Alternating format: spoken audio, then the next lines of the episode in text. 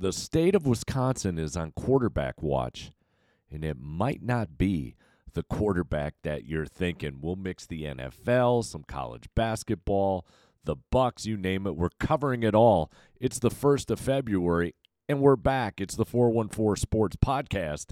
Let's go.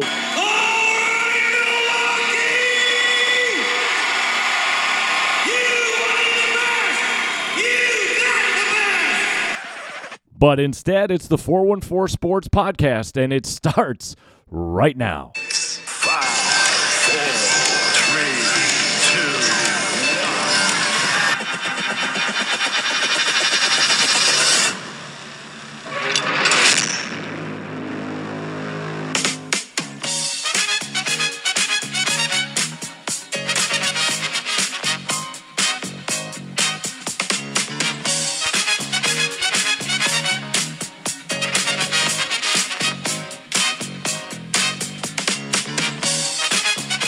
Welcome in. This is the 414 Sports Podcast. I'm Don Wachillas. Thank you so much for logging in and joining us, whether you've done so on Apple, Spotify, Google, or any of the other 5 platforms that we currently reside on. Glad to have you on board. We had a little bit of a hiatus. Life happens. We'll leave it at that. But good to be back on this 1st of February as we start now the anticipation towards Super Bowl 56. We've also got some unbelievable college basketball happening in our state. We're in the midst of a quarterback watch, and it has nothing to do with Aaron Rodgers. We'll talk about that.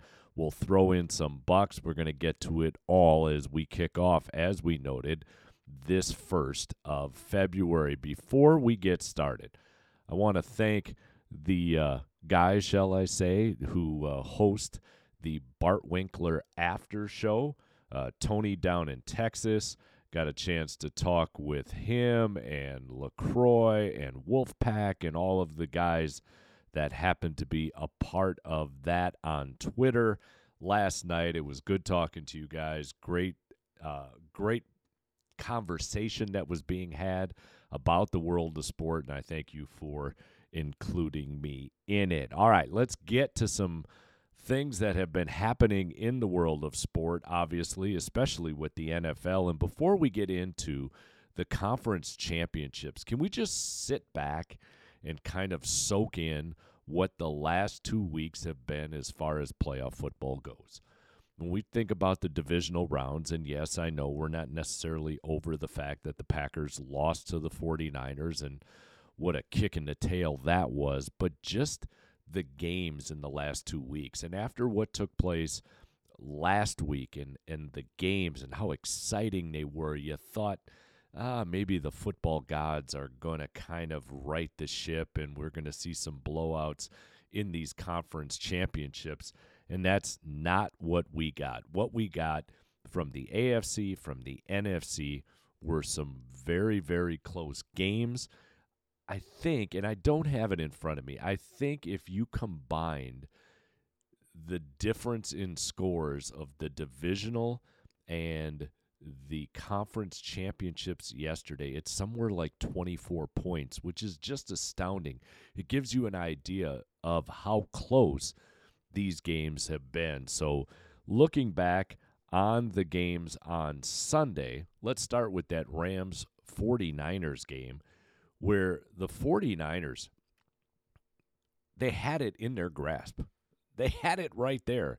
And I say that, no pun intended, because obviously in that fourth quarter, the dropped interception could have sent the Rams home.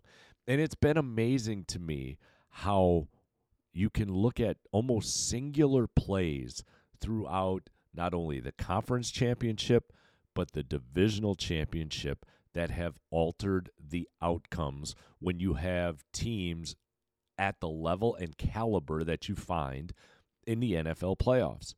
When you think back, obviously, with the Packers, we know of the special team blunders. And whether we're talking about the blocked field goal or the blocked punt, you've got 2 examples there. But even if you erase one of them, you think the Packers still had an opportunity to win that game. When you think about the Buffalo-Kansas City Chief game back in the divisional playoff round and how chaotic that was from a scoring standpoint in what, the last minute 57 or whatever it was. And if you think if Buffalo just squib kicks or puts the ball in play to run some clock down and not allow Kansas City to march down the field and do what they did, which got them into the conference championship game, oh my goodness.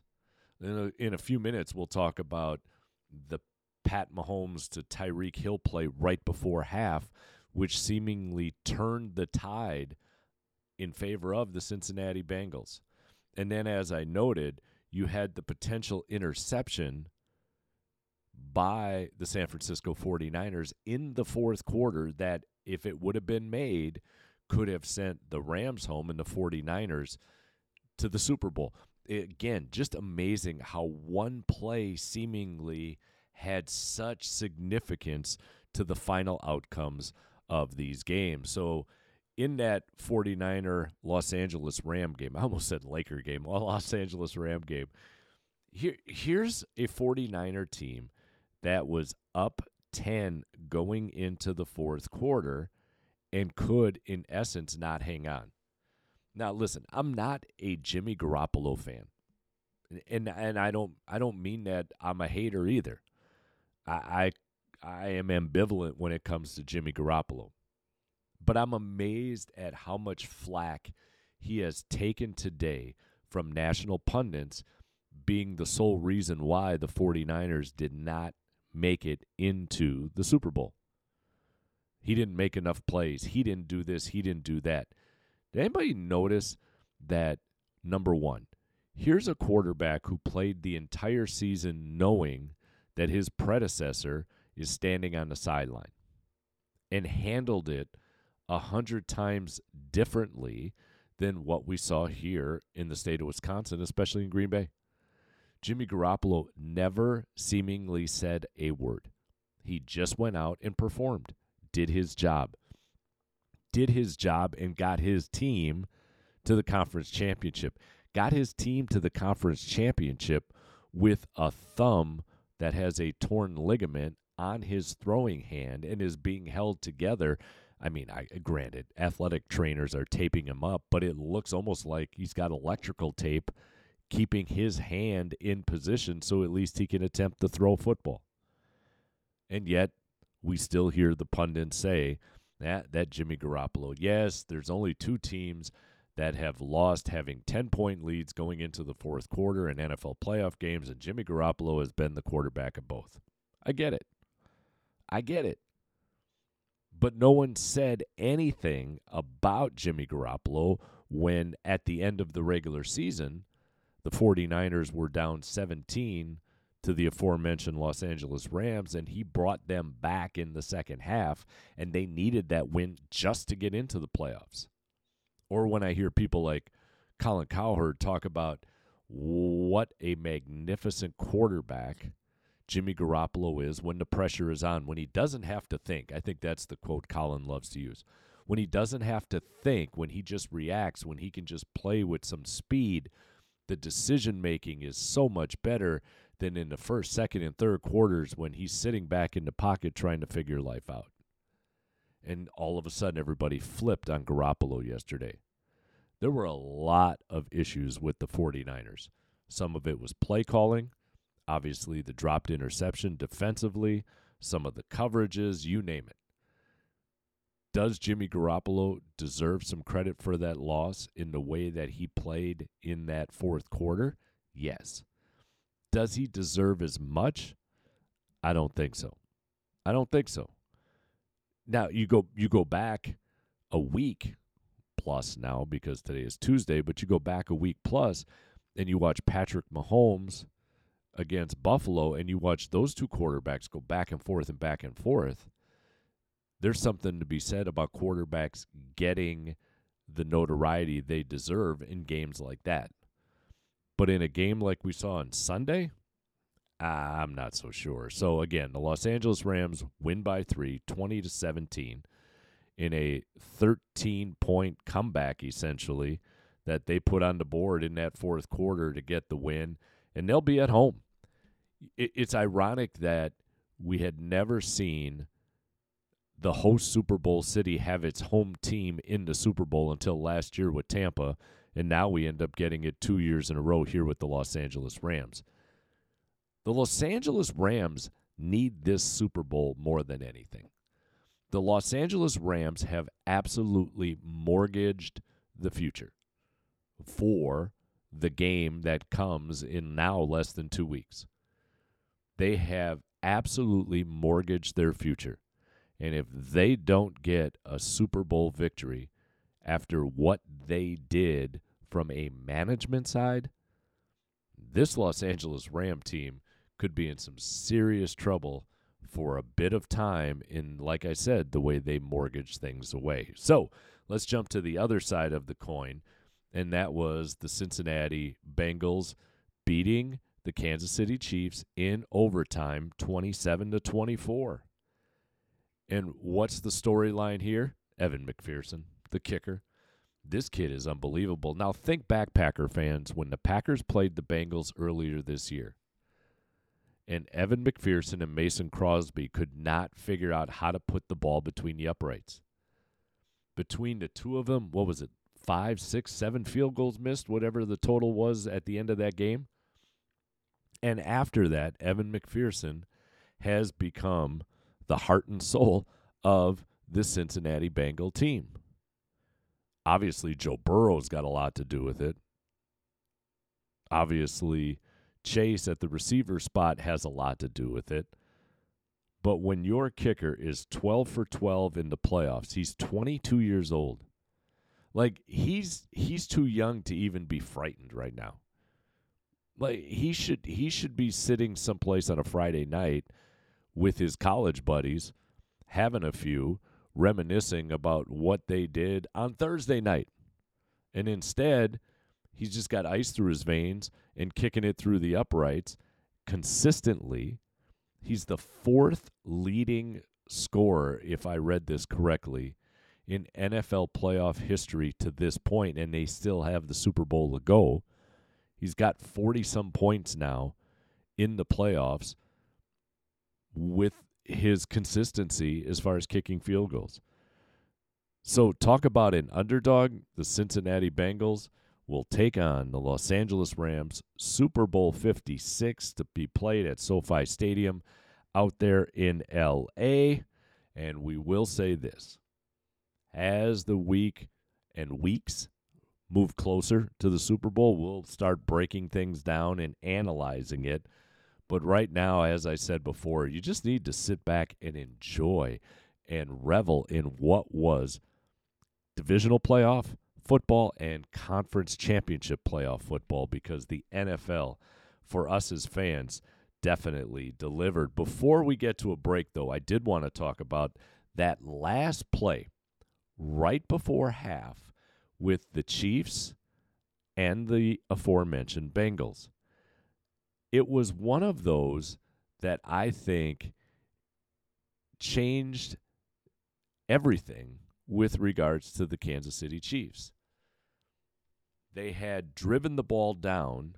They were inside the 10, if not inside the 5, with 5 seconds to go. And they elected to take a shot at it. Now, had they taken a shot to the end zone, you still may have had a second or two with a dead ball and the ability to get your field goal unit out and kick a field goal before, obviously, the clock ticks to halftime. And you go in, even with not only a bigger point advantage, a bigger discrepancy in the score, but you go in with that motivation, that momentum of what just took place on the field.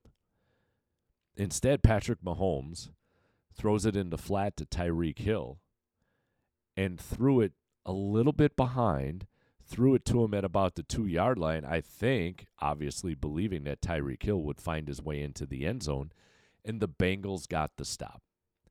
And the Bengals going into halftime, when you listen to the halftime reporters from CBS, felt right there that they had gained the momentum. They got the stop. They went into halftime with something good just occurring before the break comes and before you get ready to start the second half.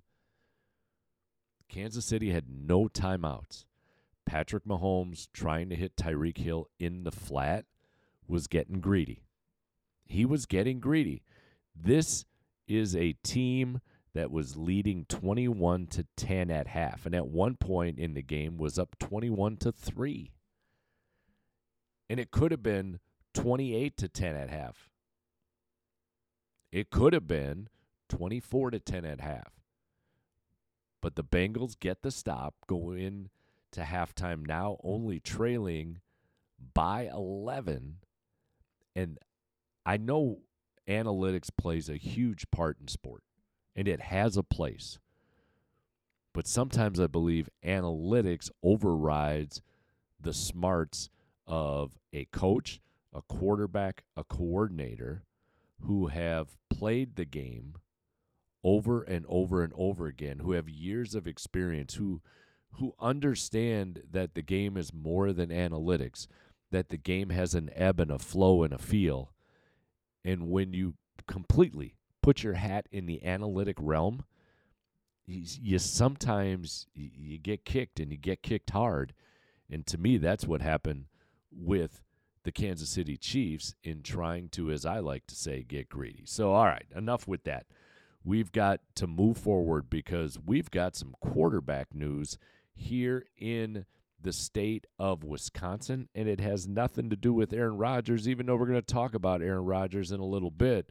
But more importantly, we're on Caleb Williams' watch, and we're going to explain in just a moment.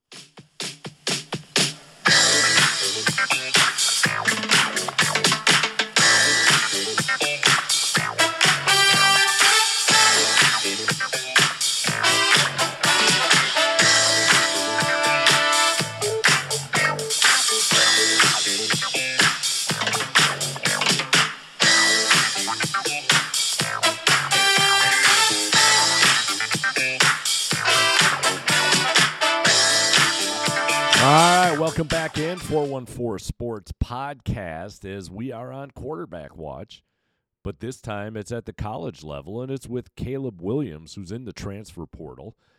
Caleb, who was a five-star, marquee-type athlete coming out of high school that ended up at Oklahoma with the Sooners, who played this year after kind of moving Spencer Rattler to the bench, who was a marquee quarterback in and of himself, but who was struggling.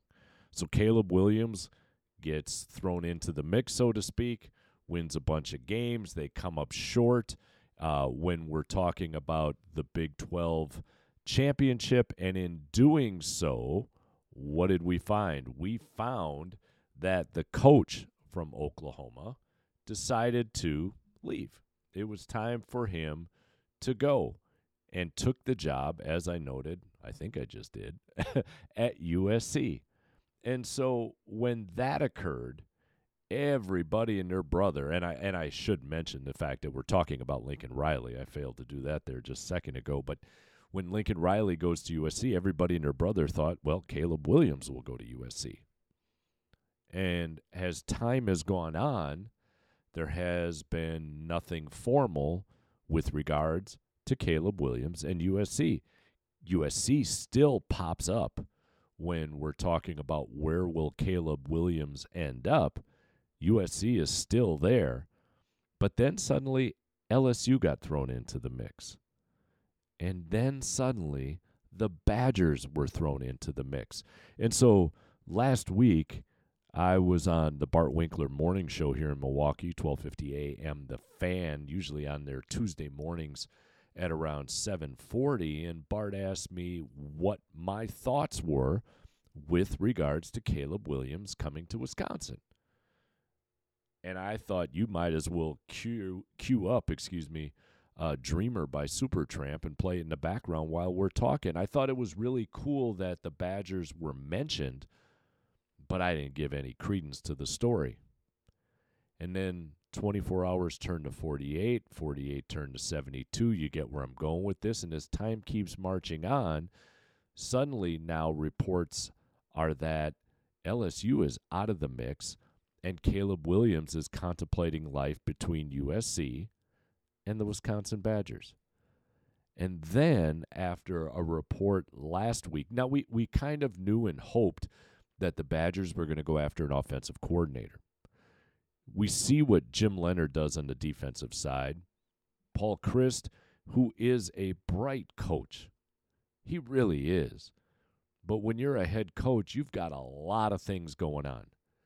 And as that offense this year got stagnant, we wondered if it was time to make change through addition, not through subtraction, not firing anybody, but through addition. And knock on wood, we got one right, as the Badgers now have hired Bobby Ingram to come into Madison and be the offensive coordinator. Bobby Ingram, who has spent the last 8 years with the Baltimore Ravens as a wide receivers and tight end coach. You might remember Bobby with the Seahawks. He spent 7 seasons there. He was on that team when the Seahawks played the Steelers in Super Bowl 40. He was with the Bears and the Chiefs, so he's got a ton of NFL experience. But he worked with Paul Chryst at the University of Pittsburgh. Now, I don't want to go through the webbing of this. The Milwaukee Journal-Sentinel did a really nice job in doing such on their site, part of their newspaper, as I still like to refer to it as, of showing the connection between Bobby Ingram and Caleb Williams' father and how they know Paul Chryst, and it's 6 degrees of separation. But anyway, there's a connection there.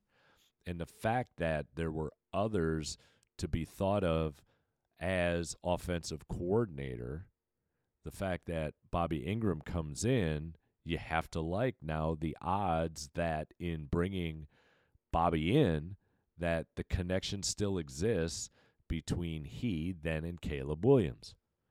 So Caleb Williams apparently, again, down to 2, the Wisconsin Badgers and USC, and supposedly within the next week will make his decision.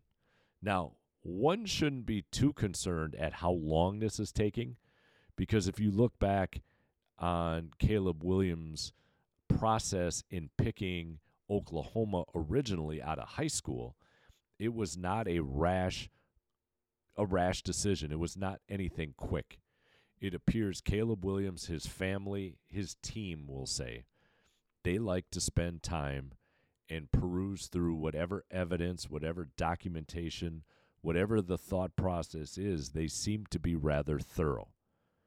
The fact, however, though, that the Badgers are still in the mix has to bode well for Wisconsin. And I said on Bart's show that if Caleb Williams came to Wisconsin, it's the equivalent, in my mind, of Reggie White going to Green Bay.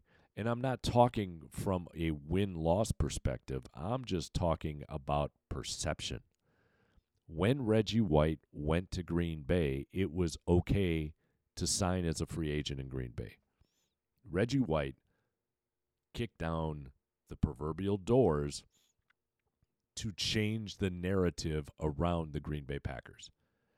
And that one signing has had a lasting effect with Green Bay. If Caleb Williams comes to the Wisconsin Badgers, it has the potential to do the same. Now, that's a lot of weight to put on someone's shoulders.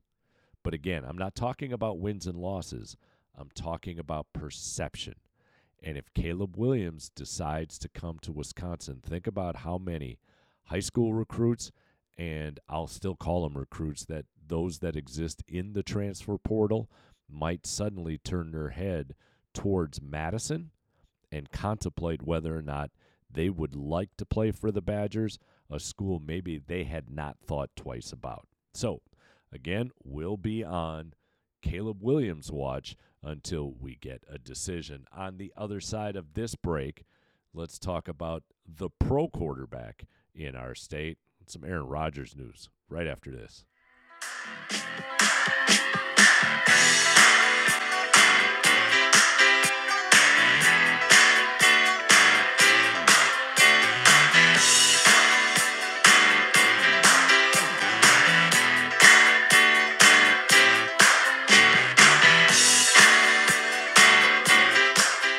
right, so as we now switch gears a little bit, even still talking about the quarterback position, but we're doing so now at the pro level with the Green Bay Packers and not necessarily with regards to the Wisconsin Badgers. And obviously we all sit here in this state on pins and needles trying to figure out what Aaron Rodgers is going to do next.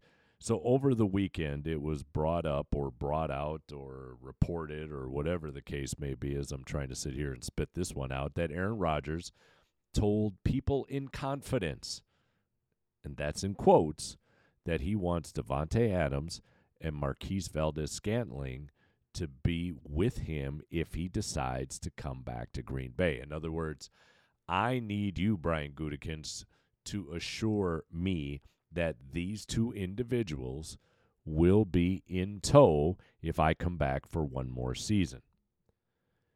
The issue at hand, as the issue has been at hand since all of this came to fruition, is the contracts of Aaron Rodgers in this case, what Davante Adams wants, what a Marquez Valdes-Scantling would want, what MVS is due, and we're talking right now about three players.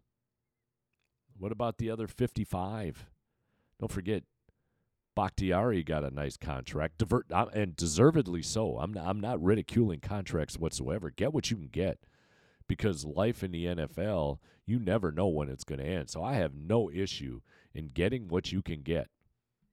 But when you've hit this point like Aaron Rodgers, and you're trying to move the chess pieces, so to speak, you have to understand that those chess pieces come with dollar signs, and those dollar signs count against a salary cap. And that's a big ask if you're not going to renegotiate yours. So if Rodgers is expecting to get that 40-plus million that he is contracted for the upcoming season, if a Davante Adams, who reportedly is looking for $30 million a year, gets it, the amount of room you have left under the salary cap is extremely minimal. Now, could the Packers slap the franchise tag on Davante Adams? Yes. It would be less than the $30 million a year. I don't know how happy Davante would be, because he'd be missing out on millions of dollars in signing bonuses and base salary and all of those other fun things.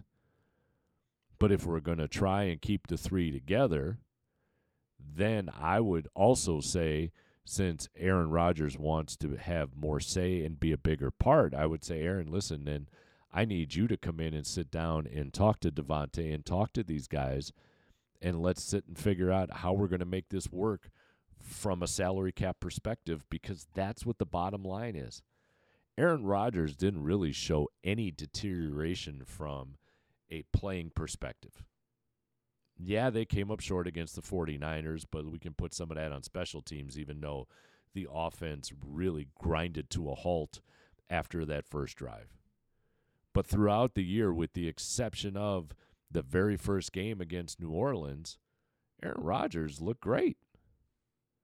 So it's not a skill depletion here that we're talking about. It's not the Ben Roethlisberger situation in Pittsburgh where you're trying to figure out, hey, I'm paying this guy a gazillion dollars and he can't throw the ball really past 15 or 20 yards because he's been in the league so long and been banged up so much. Aaron Rodgers still looks like he's got a few years left in him if he wants to play. But now you have to equate how long will he play with the Packers. If he decides that he'll renegotiate for next year but not add years onto his contract, well, then you run the risk of him having the so-called last dance that everybody anticipated this year might be, and then he plays at a reduced price so that Davante and MVS can play amongst some others, but then after next year you lose them into free agency and you don't get anything in return. So I think the web behind the scenes is much more intricate than what many people, I'll say realize. I think they realize it, but I think you get caught up in the passion of being a fan, and some of that stuff gets put on the back burner when actually this is the time in which it should be on the front burner, because we're not playing in the Super Bowl, so now we got to look at the business aspect of it. So again, much like Caleb Williams on the college side, we're keeping an eye on Aaron Rodgers and trying to figure out what his next step is going to be, because once he decides what his next step is, then really the Packers can sit down and maneuver whether or not it's a trade, whether or not they're dealing with their future Hall of Fame quarterback who's going to step down and retire, or whether or not he's going to be under center again for another year. So we'll keep that all in mind, and the debate obviously will continue as this thing keeps moving forward. We're going to take another quick break, and on the other side, we're going to talk some college basketball, but not only are we going to talk college basketball, we're going to weave the Bucks in there as well. So let's just say we'll talk basketball to close out this edition of the 414 Sports Podcast, and we'll get to that in just a sec.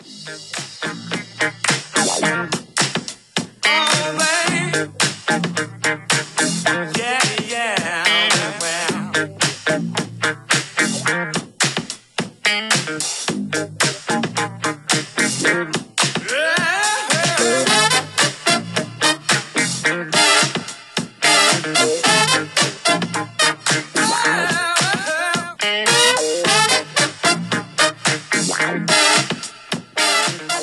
Last segment here of this edition of the 414 Sports Podcast. I think the voice is holding on here. One of the reasons why we've been off for a little bit of time. Let's talk some basketball, and let's start at the collegiate level, kind of transition into the NBA with the Milwaukee Bucks as we close things out. But before we do that, want to remind you to please hit the like button, the subscribe button, throw some comments with regards to the podcast. Would love to hear the feedback. Very grateful for those who log on and listen, and want to make it as interactive as possible. So if you've got any suggestions, comments, please, by all means, feel free to do so. So let's start with Marquette. Marquette on Sunday lost to Providence 65-63. That ended their 7-game winning streak, and it's in the midst of one of the tougher parts of their schedule, and it all started with Providence. They beat Providence at home, and quite honestly, they had Providence on the ropes. Give Providence credit. Providence ranked in the top 25, found a way back, and for once within this stretch of games, this 8-game stretch now, the Golden Eagles couldn't figure out how to withstand the switch in momentum. When Seton Hall, Xavier, Villanova, when you saw that momentum begin to switch in those games, Marquette found a way to hold it off, to maintain momentum, so to speak, and come away with the victories. Sunday, Providence found a way to wrestle it away and beat, obviously, then Marquette 65-63. Now, I thought there were going to be other games much like the one against Providence. Seton Hall, Villanova, Xavier, those were games that I didn't know whether or not Marquette could figure out a way to win, and if they lost, like what we saw against Providence, by 2, that was almost like a moral victory, so to speak. But the fact that they've been able to beat those teams in the midst of this stretch, now they've got Villanova at home. Why are we playing Villanova at home at 9 o'clock at night? I didn't know, as old people got to be in bed before that time, but it's a 9 o'clock tip at the Fiserv Forum on Wednesday night. That'll be a tough one. Obviously, Villanova ranked 12 in the country coming into Fiserv. Now, we've beaten Villanova on their court. It'll be interesting to see what we can do there. Then they've got to go on the road.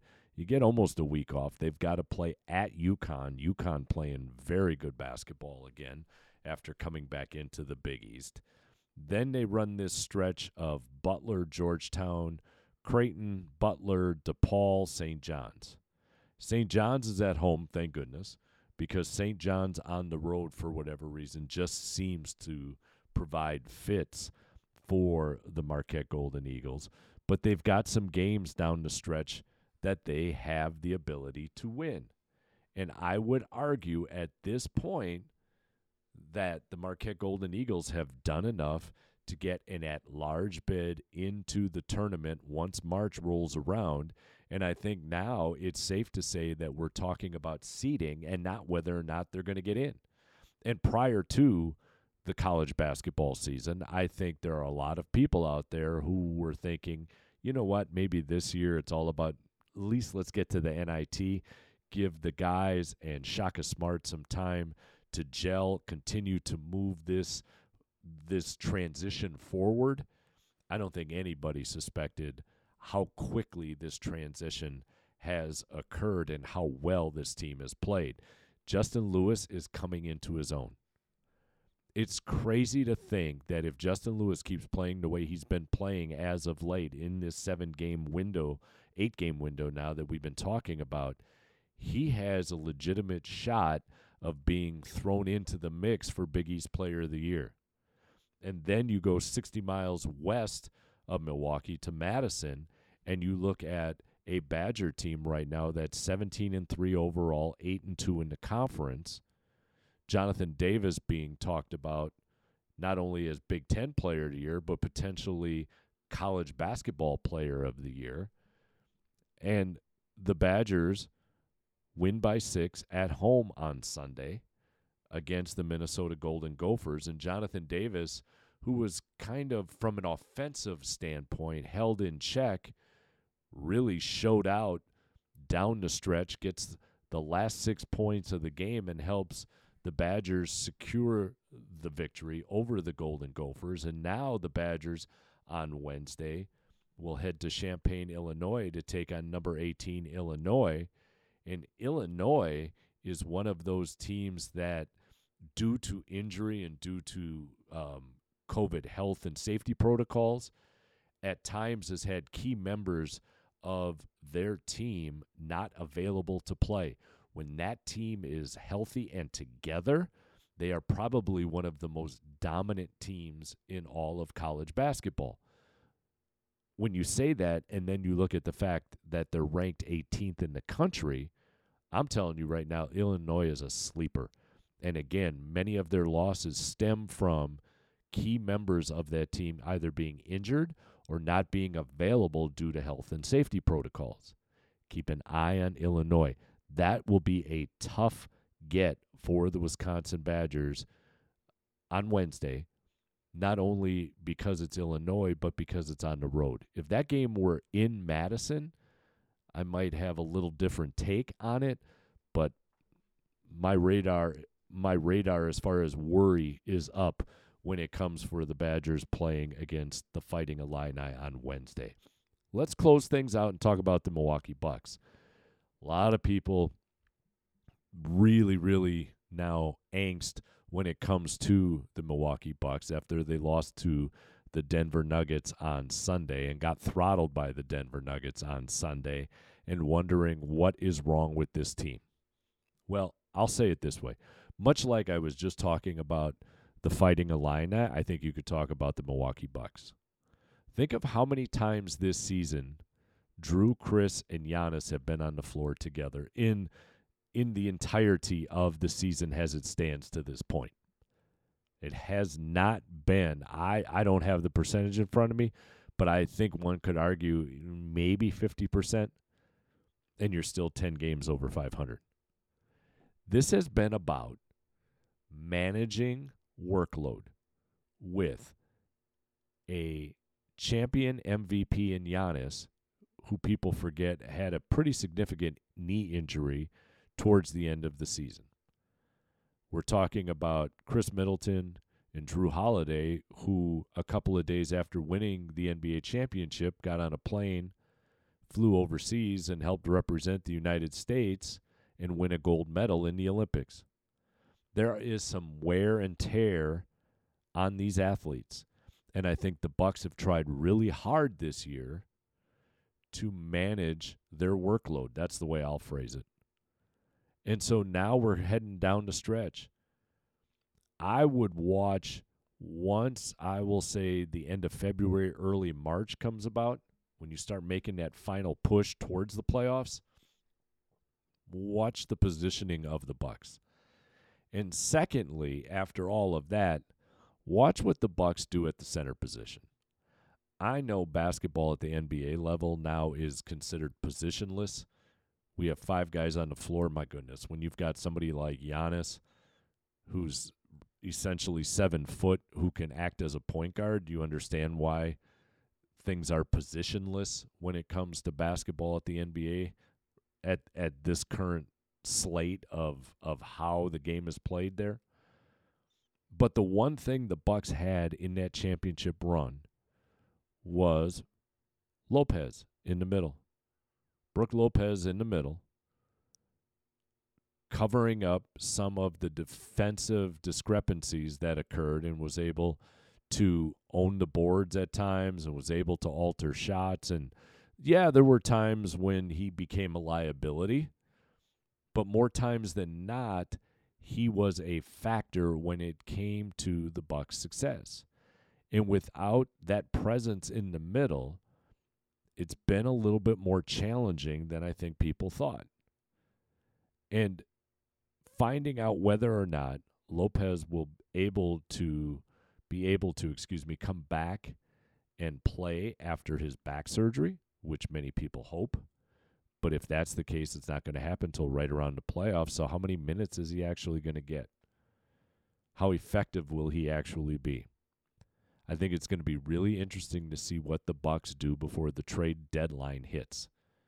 It's a shame because of salary cap implications and luxury tax fines. I think that's the best way to phrase it, because if you go over the salary cap, you pay a luxury tax, a fine, and the Bucks are over. And that's the reason why they couldn't hold on to Boogie Cousins. I think Boogie Cousins would have been exactly that. Yes, defensively, there were some gaps. But I think as he would have played more and more and more with this Bucks team, I think those gaps could have been fixed.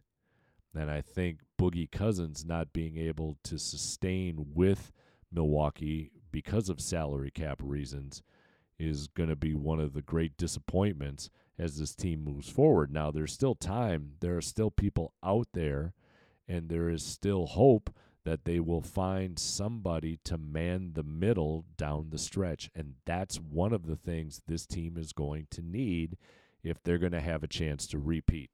There's enough talent on this team to repeat.